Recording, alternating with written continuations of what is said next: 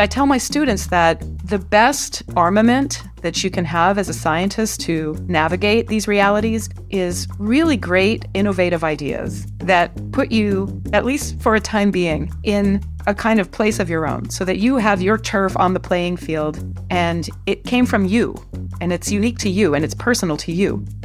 I suppose I wish I had been supervised by Carolyn Bertozzi. She says with such clarity the things that uh, are so important. Don't worry about all the extraneous stuff, but just focus on what you yourself can bring in terms of ideas. And if you have good ideas, they will serve you well and protect you from the inevitable difficult things that you have to deal with as a scientist. She made it sound quite uncomplicated, and I like that. I like the idea that this is open to everybody. She made that clear. There are lots of people with good ideas out there, good brains, and I suppose if you listen carefully and follow her advice, you can do this too. Let's listen to my conversation with Carolyn Bertozzi.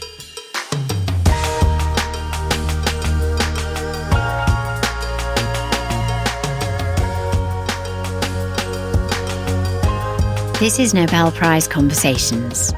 Our guest is Carolyn Bertozzi, 2022 Chemistry Laureate. She was awarded the prize for extraordinary achievements in bioorthogonal chemistry, a field she herself named, creating safe chemical reactions within living organisms. She shared the prize with Barry Sharpless and Morten Meldal. Your host is Adam Smith, Chief Scientific Officer at Nobel Prize Outreach.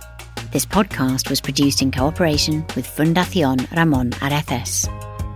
Carolyn Bertozzi is the Anne T. and Robert M. Bass Professor in the School of Humanities and Sciences at Stanford University in Palo Alto, California.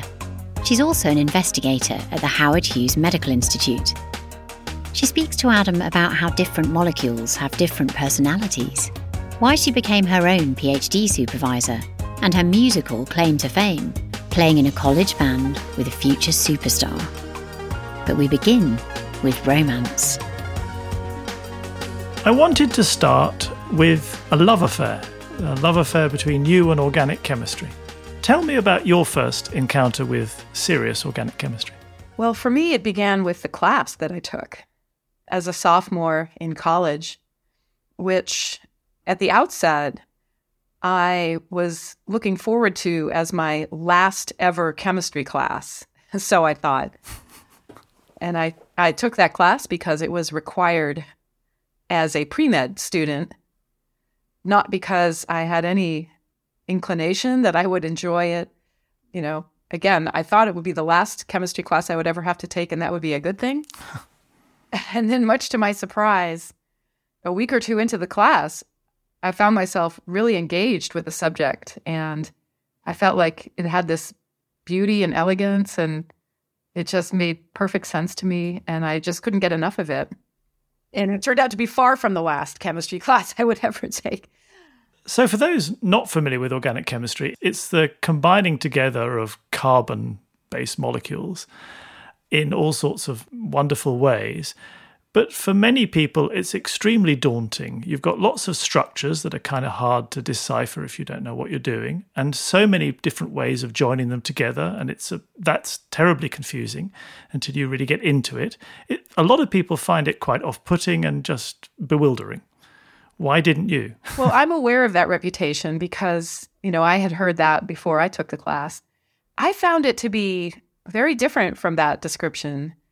I did not find it overwhelming and bewildering. I found it to be like logic, especially since you can break the molecules down into their individual components that have you know recognizable reactivities.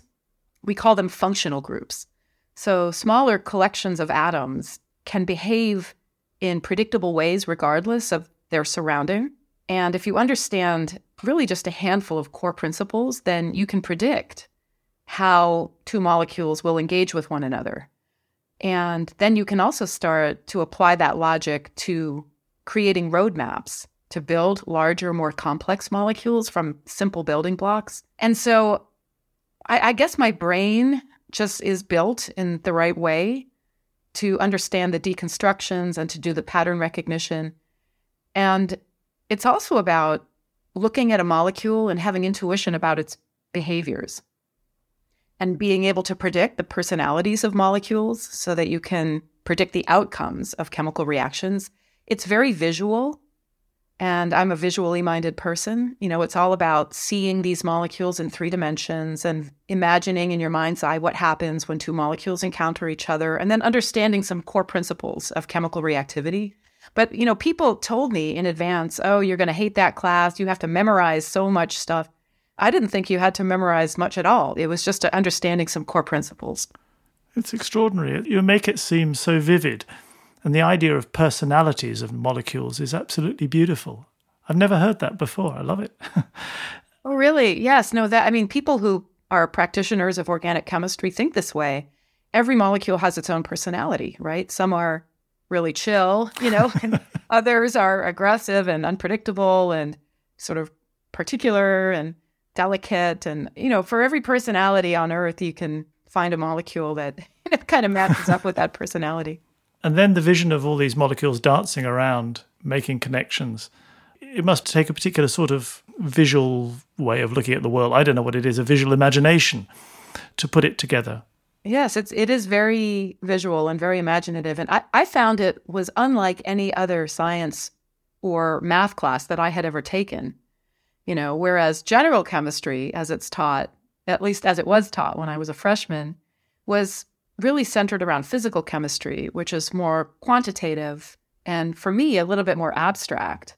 I had difficulty with that subject. I had difficulty with physics, especially as physics became more and more into complex mathematics. I hung in there through linear algebra, but I started to lose it in quantum mechanics and differential equations. It was just too abstract for my brain. So, you know, I struggled through those kinds of classes. But when it came to organic chemistry, it was a totally different part of the brain that was engaged. and for me, it was a stronger part.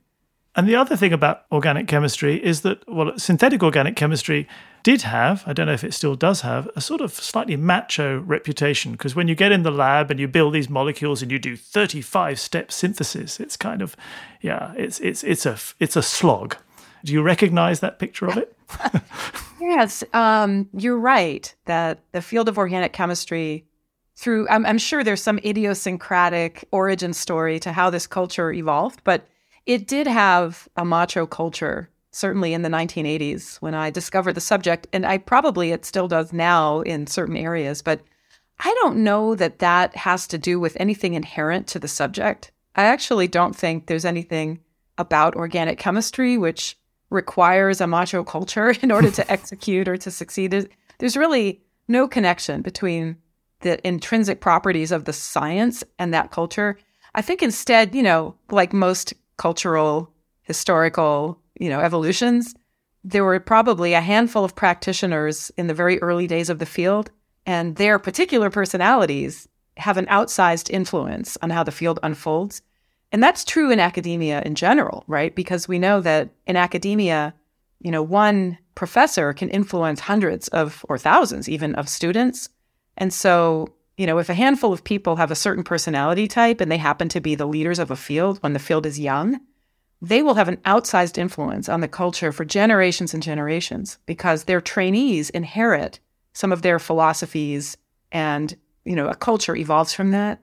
And I think it's interesting. You can look through other branches of chemistry, other subdisciplines, and you'll find different cultures within each subdiscipline having nothing to do with any inherent difference in those subdisciplines. I think it really is something you trace back to individuals. Science is practiced by people. People have their personalities and their idiosyncrasies and their prejudices and all of their failings as human beings.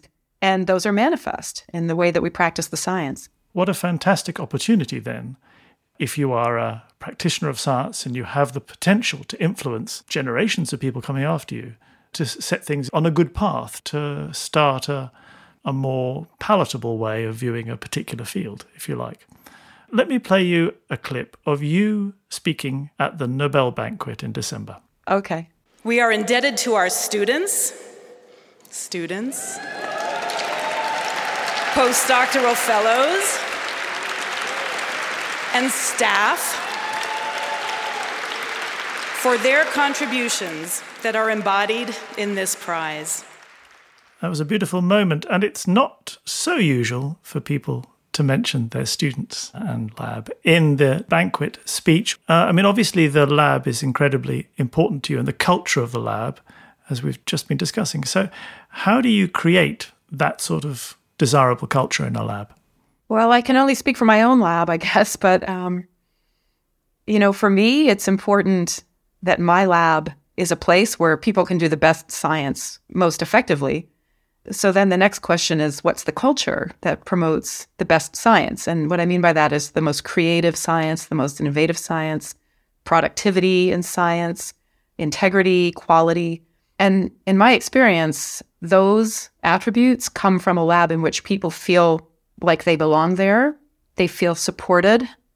They can make friends and collaborators within the lab and feel comfortable being transparent about their science and generous with their time. So, you know, that's the culture I try to create. And it has to start with me, you know, demonstrating those values in the way that I treat my coworkers and in the way that I expect them to treat each other.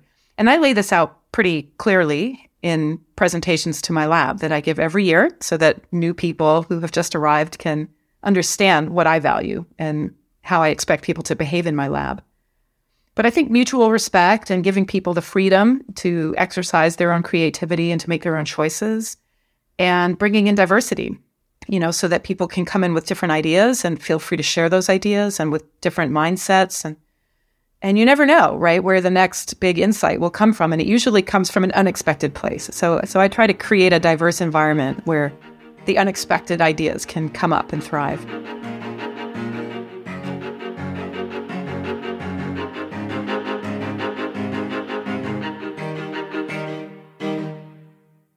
As we go around the world talking to students, you know, their concerns are always rather similar wherever they are. How do I make my mark? How do I negotiate the terrible publishing environment? You know, how do I pick the right place to be? So all of that is about me getting on. It's about I've got to kind of drive through my own career. So how do those things come together in your lab? Well, you're right. And all of those pressures exist. And as a group, the best I can do is acknowledge the reality of the ecosystem that we live in, right? So we're not cut off from the rest of science and society. uh, we have to navigate those tensions. Sometimes indirectly, you know, my students worry about the world and all of these pressures and so on. And sometimes directly, right? Sometimes we find ourselves in competitive situations with other labs or Sometimes we might have a collaborator with whom we have a different philosophy or a different set of values, and we have to kind of negotiate around that. And so this is reality. And the best I can do is try to create an environment where we can talk about it honestly and acknowledge the things we don't like and can't change and the things that we don't like and can change. And I tell my students that the best armament that you can have as a scientist to navigate these realities is really great, innovative ideas that put you, at least for a time being, in a kind of place of your own so that you have your turf on the playing field and it came from you and it's unique to you and it's personal to you.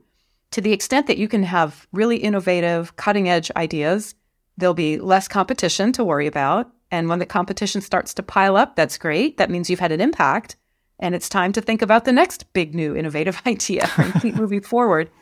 So there's that philosophy. And then the other philosophy is that you can't control how other people behave. You can only control how you behave. And at the end of the day, you have to look in the mirror and look at yourself and feel good about your behavior and feel good about your contributions. And your purpose as a scientist is not to achieve fame or money, right? That's not your purpose. Those might be side effects and good for you, you know, that could be wonderful for you, but it's a side effect. It's not the main goal. The main goal is to make discoveries and gift them to humanity. And those discoveries and that knowledge stays with humanity long after you are gone.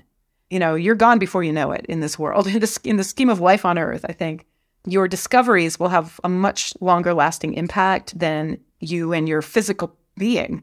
So keep that in mind, right? That regardless of your frustrations, because as a human being, you know, you're subject to feelings of anxiety, jealousy, you know, sort of there's negative experiences all human beings have to deal with. But at the end of the day, it's the discoveries you make, right? And the contribution to humanity that long outlasts any of that. I can just imagine a whole bunch of students leaving the room after you've just said that to them, feeling really buoyed up and fantastic about things. At least it should last for a while before the next disaster right. hits.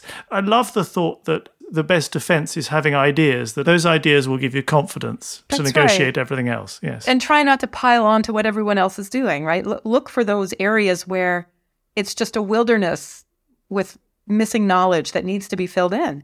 And for us, you know, we work in biomedicine, right? So we're interested in discoveries that benefit human health. And there's so much we don't understand about human biology. We've just scratched the surface as a field. You know, after hundreds of years of, of knowledge, there's so much we still don't know because there's just so much there. I mean, if it takes hundreds of millions of years to evolve this being, right, one should expect it's going to take a while to understand it all. And so there's no reason to go out there and work on things that other people are already working on when there's so much to do that no one is doing, right? And so that's the mentality.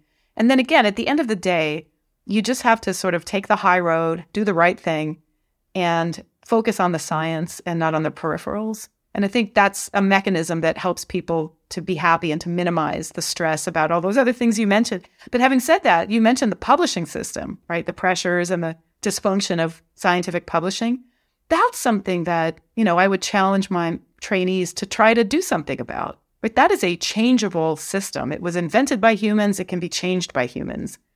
So, you know, to the extent that some of my trainees might end up working in the publishing industry or being in a position to affect change in publishing, maybe through policy, right, for example, I would encourage them to, to do that, to exercise that power yeah, it's going to take a generational shift. And more. Yeah, more. It, yeah, it's such a massive problem. And of course, people try at the edges to change things, but somehow it's got to come from within, as you say. That's true. But, you know, again, I've lived long enough now to see what I thought were just immutable institutions actually change. so I think things can change. And, you know, online publishing was a huge disruption, right? And you saw a big change in the publishing industry in the you know late 1990s 2000s around that.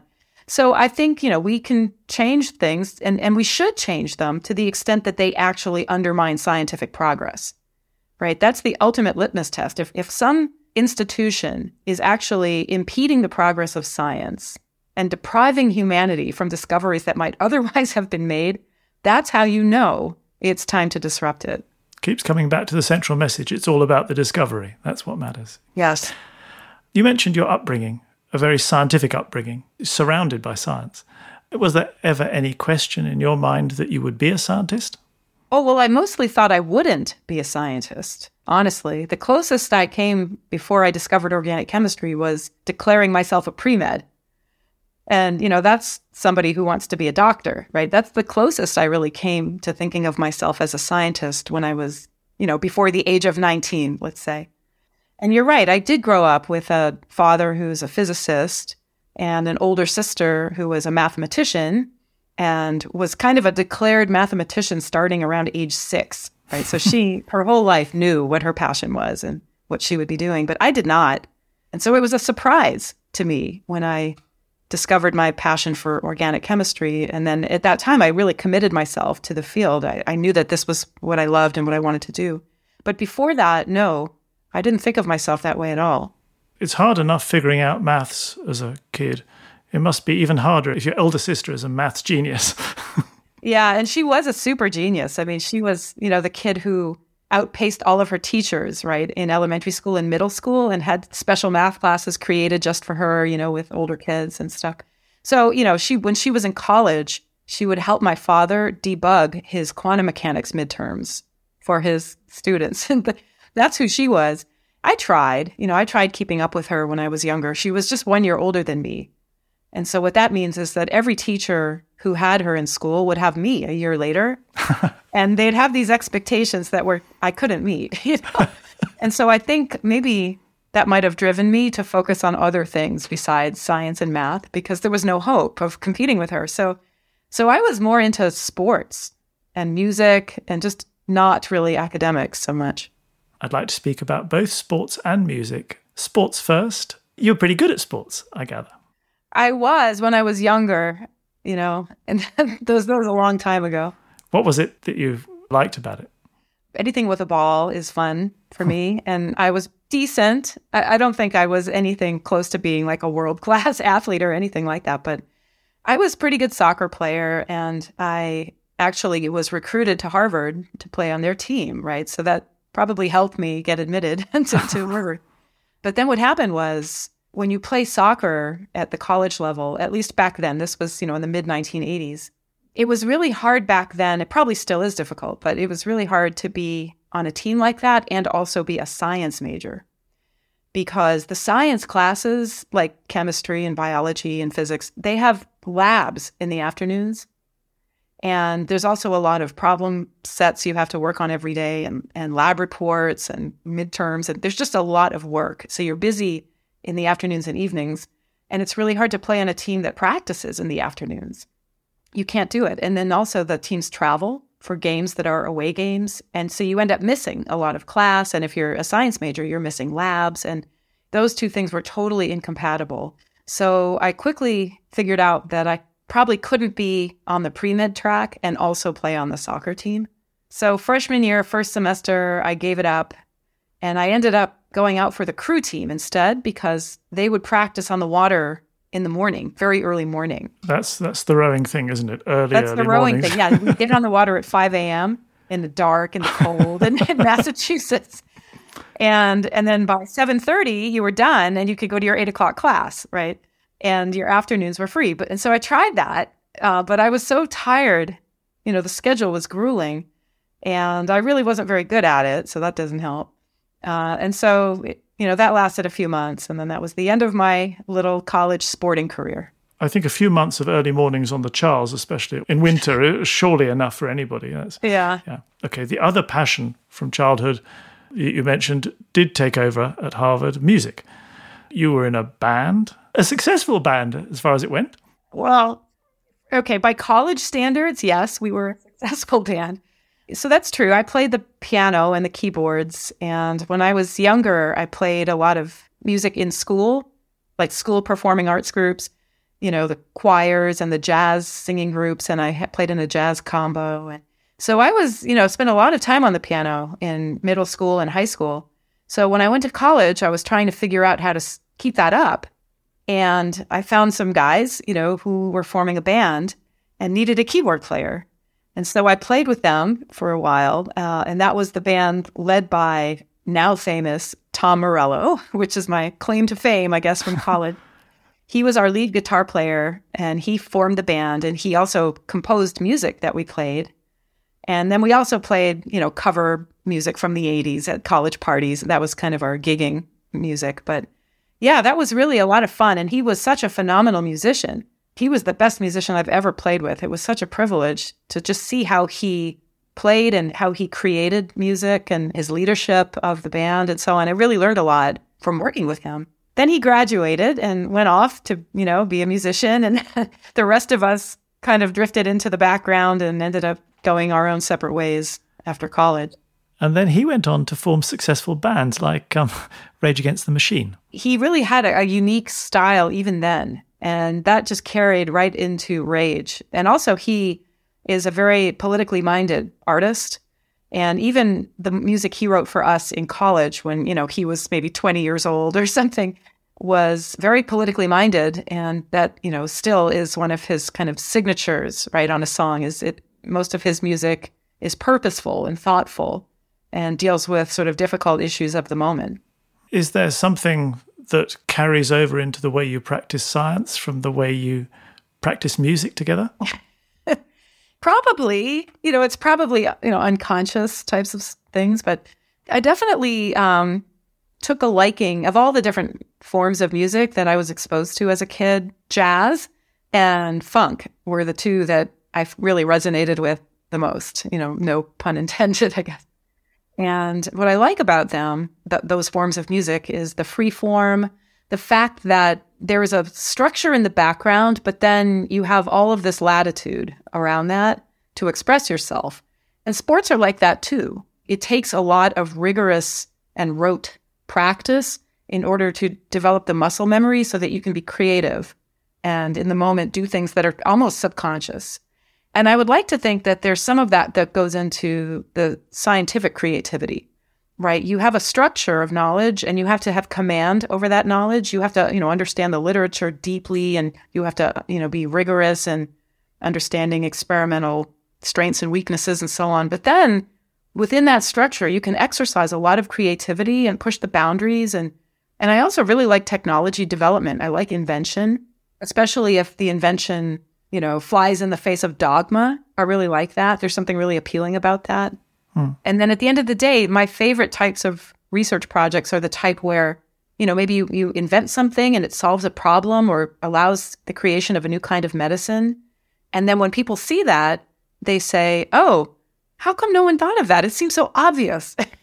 right those are my favorite types of things things that in retrospect seem so obvious and so simple and so straightforward but in the moment they're actually quite disruptive i suppose it's one place it's easy to be disruptive is at the interface between things whether it's in music or in science in your case you built up a solid grounding in biology and chemistry and then were able to work at the interface between the two and i guess that served you very well indeed it did. And, and actually, I think you're right. That's very insightful, that comment you just made about how disruption occurs at interfaces. And it, you're right, it's true in music. Bring a new instrument into an old genre, and that's a disruption. And you're right, in science, it's the same way. And for me, it was quite natural for me to develop knowledge both in chemistry and biology because I took an interest in the field of glycoscience. And I learned about that field in my PhD through the window of chemistry. And then I did a postdoctoral fellowship where I studied glycobiology that was related to the immune system. So that was my biology training. But both my PhD and my postdoc shared the common thread of complex carbohydrates and glycobiology. That's a field that I think quite naturally requires the convergence of chemical approaches and biological approaches. So glycoscience really brought all of those things together for me. Well, we'll talk about glycoscience in a second because it is something that um, most people don't think about. As you put it, it's the sugar coating on our cells. Such a beautiful phrase of yours. Yeah. but your move into that field also was accompanied by a physical move from the east coast of America to the west coast of America. So you'd done your undergraduate at Harvard, a male dominated chemistry department, as you've spoken about before. You then found yourself in California at Berkeley was that an important transition apart from just being in a different place? Was there some kind of change in the air as you went from east to west? I there was. I mean, you know, I had really never been anywhere. I, I didn't travel much as a kid. We were on, you know, a pretty modest budget as a family, so we didn't take extravagant trips. So when I went to visit graduate schools in 1988, right, when I was figuring out where to do my PhD, it was my second plane ride ever and it was my first plane ride out of the East Coast and to California. Wow. So when I landed in California, and you know, I'm 21 years old at this point, I'd never seen anything like it. It was just eye candy. and I remember coming out in February to visit some PhD programs, and there was no snow, you know, and with this nice temperate weather and people walking around with t-shirts. And even though in my, you know, in my head intellectually I knew that there were places on earth that weren't buried in snow in February. I had actually never seen one. so, so California was like a different planet for me. It was like I had just stepped off the plane and landed on Venus or something.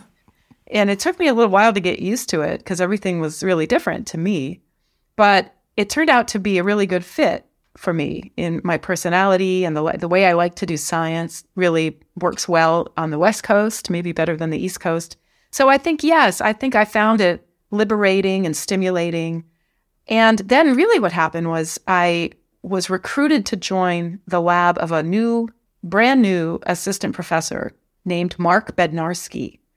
And I was one of like three students, you know, that joined his lab in that very first class of students. And he was brand new and enthusiastic with lots of energy. And, and he just gave me the pitch on how sugars were so interesting and important and difficult to synthesize chemically and difficult to study biologically. And I just was so intrigued by that. So I really have to credit Mark with introducing me to the field and recruiting me to his lab. And then I've kind of stuck with it ever since then. And your experience with Mark not only exposed you to the field, but it also exposed you to yourself, if you like. Because he got ill and then had to step away from the lab, you found yourself having to really supervise yourself, which is a very unusual position to be in. But uh, obviously, you grew into it easily. Yes, you're right. And so, you know, the story of Mark Bednarski was he, you know, started his lab with full throttle and recruited a, a bunch of students, and we were, you know, off and running. And then three years into it, he was diagnosed with colon cancer. And he must have been 33 or 34 years old at the time. So that's a very unexpected diagnosis for a person that age. So this changed his life. And he took a leave of absence while he was having treatment. So he had surgery and chemotherapy and so on. And during that time, he had an epiphany about his own career. And he made the decision that he wanted to be a doctor and he wanted to work with cancer patients. So he quit his job at Berkeley and went to medical school at Stanford, of all places. And so there we were, a handful of students who were the senior students in the lab, and we were just beginning our fourth year of graduate school or so. And we found ourselves without a boss. And so there were a few students younger than myself who had to basically switch labs and start all over again. And I was just far enough along that I could convince the department chair that I could just ride out the next two years knowing exactly what I needed to do and just doing it. And so it's amazing. He or she must have been so relieved to hear that. Good, I don't have to worry about Carolyn. She can just take care of herself. You know, in retrospect, you're probably right that it was a problem that didn't need to be solved as long as I acted confident in my ability to supervise myself and two other students with me. I think today, in the year 2023, this probably wouldn't go down the same way. I think there's much more attention to, first of all, safety, right? You can't have students working in labs with no safety oversight. That's, there's liability issues that we didn't care so much about, I guess, back in the late 1980s and early 90s, but now that wouldn't fly. And also just mentorship. You know, now I think there's a lot more attention paid to the infrastructure for student mentorship and for student experiences, where when I was a student, you know, once you joined a lab, nobody cared about you anymore except for your advisor. so if your advisor stopped caring about you, you're kind of on your own, right? for good and bad. I mean, right? So the good news for me is that I was able to continue working on my research and I didn't have to start all over again in a different lab, which meant that I got to stay in the field of carbohydrate chemistry and glycobiology, which I otherwise would have been pulled out of that field, right? So that was the good thing. But it was difficult and frustrating because, you know, there are things that are hard to do without a graduate advisor, right? So getting papers published was a bit of a struggle but we managed, you know, but it was probably harder than it would have been otherwise. But, you know, it, it, in retrospect, even though at the time I complained a lot about the situation, I'm sure, now in hindsight, I do see how valuable that was as a training experience for me to take ownership of my research, my publications, my future, my postdoc applications. You know, yeah. at the end of the day, I had to do it. And if I didn't do it, it wouldn't happen.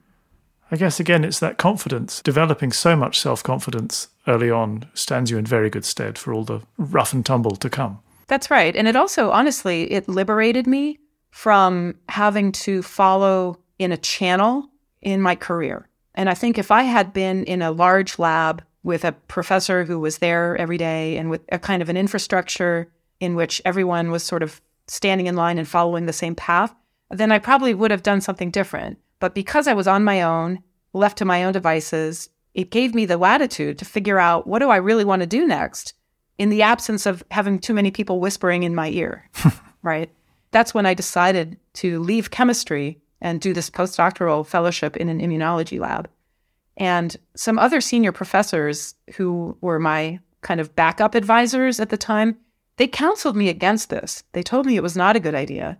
It was too far astray from the path that was familiar to them. And again, you know, if I had been in one of their labs as their student, I would have taken this advice to heart and probably chosen a more conservative path. But because I, I really didn't have someone steering me, this kind of negative advice was in the distant. It was once removed. So I didn't really take it to heart. And I just decided I should do what I want to do. so you'll have legions of graduate students listening to this and thinking, oh, right, the thing to do is to dump my supervisor, go off and be solo. Yeah, and, but- and they've become very good at ignoring my advice. So I think that's a metric of success, I think. yeah, the sidestep into immunology and then staying with glycobiology all proved very successful. Do tell me, what is it that um, is so exciting about, to reuse your lovely phrase, the sugars that coat our cells? Well, to start with, I get really excited about the field, and that excitement has not waned in 30 years now because there's so much we don't know. Those sugars are on every cell in every living organism on Earth. And different organisms have different structures of their sugars. But even within our own bodies, different cell types have different patterns of sugars. And there's many diseases that have been described where there are changes in the sugars that are central to the disease, but we don't really understand at the molecular level, like how the sugars contribute to both healthy biology and disease biology for the most part you know, in my career, there have been a couple of big breakthroughs where some clarity has been achieved. And every time there is a breakthrough in understanding, it has a huge impact. People make new medicines, come up with new diagnostic strategies. There's so much you can do with the knowledge. And yet there's so much still to be learned that I feel like it's just a great place to work because, again, it's every discovery you make has a big impact. Hmm. There's just so much we don't know. I love glycoscience. It's a wonderful field.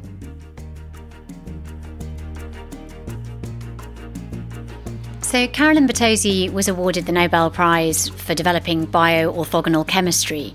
What is bioorthogonal chemistry, Adam? Bioorthogonal chemistry is any chemical reaction that can go on in the body without interfering in the biochemistry that's already happening in the body. And in turn, also not being interfered with by that biochemistry. So it's happening completely independently to everything else that's going on. Where does the name bioorthogonal come from? Well, the bio piece is from the fact that it's happening in a biological system.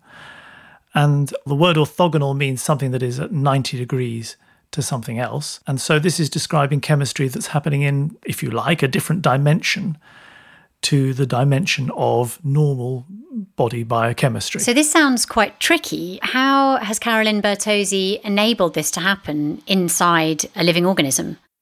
Utilizing these amazing click chemistry reactions, which are rather rare reactions where two functional groups just want to get together.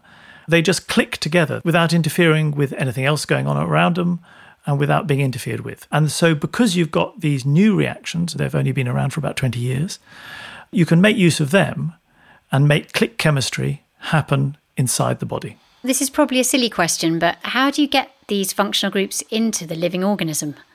It's not a silly question at all. I mean, that is absolutely the challenge that for any click chemistry to happen, you need two functional groups because you need two things to snap together. You're using this chemistry to do things like label protein molecules inside the body.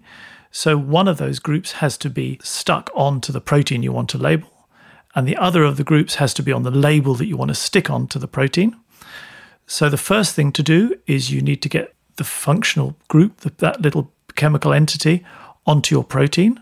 So that's part one. And then part two is you need to introduce your label with the other chemical entity into the body so that they meet and snap together. That requires some sophisticated chemistry and uh, biology to make happen.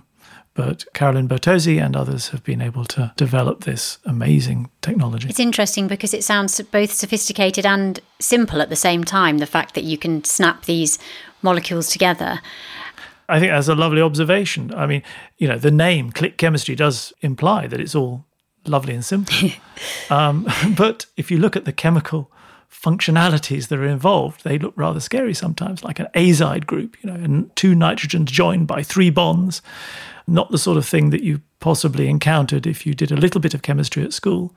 So, yes, there's some sophisticated chemistry going on, acting in what in the end turns out to be a rather beautifully simple way. And how is this science beneficial to humankind? Well, basically, it allows us to understand more of what's happening in living systems. Because of this bioorthogonal chemistry, you can label things in ways that you never could before, track their progress, see what's going on.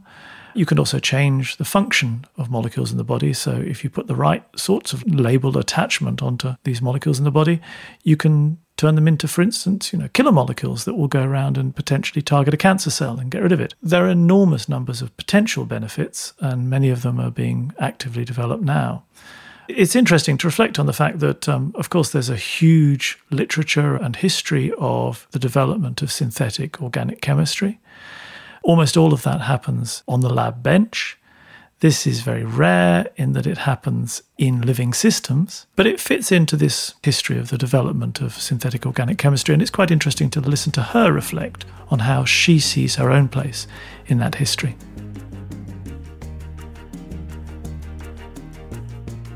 So, we began by talking about the importance of organic chemistry to you, and you gave your chemistry textbook to the Nobel Prize Museum. That organic chemistry textbook is full of named reactions yes. after famous chemists of the past. Claisen condensation, Diels alder, and indeed one of your fellow laureates, the Sharpless epoxidation. All of these reactions named after people. Your bioorthogonal chemistry isn't named the Bertozzi reaction, but it could be. How does it feel to be part of that kind of um, pantheon of chemists? You know, it's funny that you mentioned that because the very first bioorthogonal reaction that we invented, we called it the Staudinger ligation. And we named it because it was an adaptation of one of those old reactions from the textbook called the Staudinger reaction from like 1920. It was 100 year old chemistry.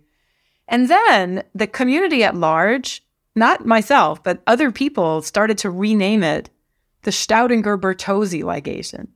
So now I think I technically have a named reaction. okay.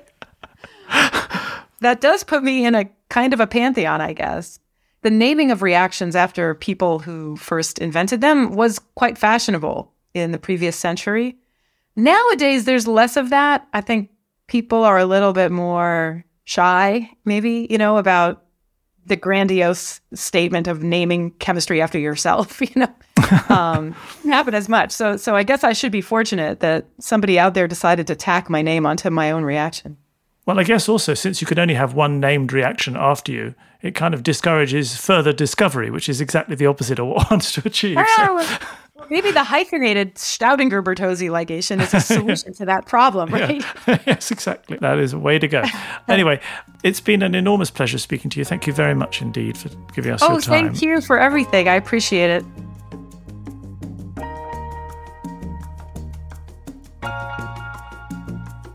You just heard Nobel Prize Conversations.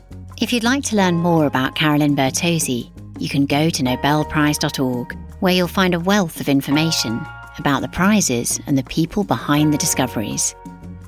Nobel Prize Conversations is a podcast series with Adam Smith, a co production of Filt and Nobel Prize Outreach. The producer for this episode was Karin Svensson. The editorial team also includes Andrew Hart, Olivia Lundquist, and me, Claire Brilliant. Music by Epidemic Sound. For another listen from the crossroads of medicine and chemistry, listen to our episode with Emmanuelle Charpentier. You can find previous seasons and conversations on ACAST or wherever you listen to podcasts. Thanks for listening.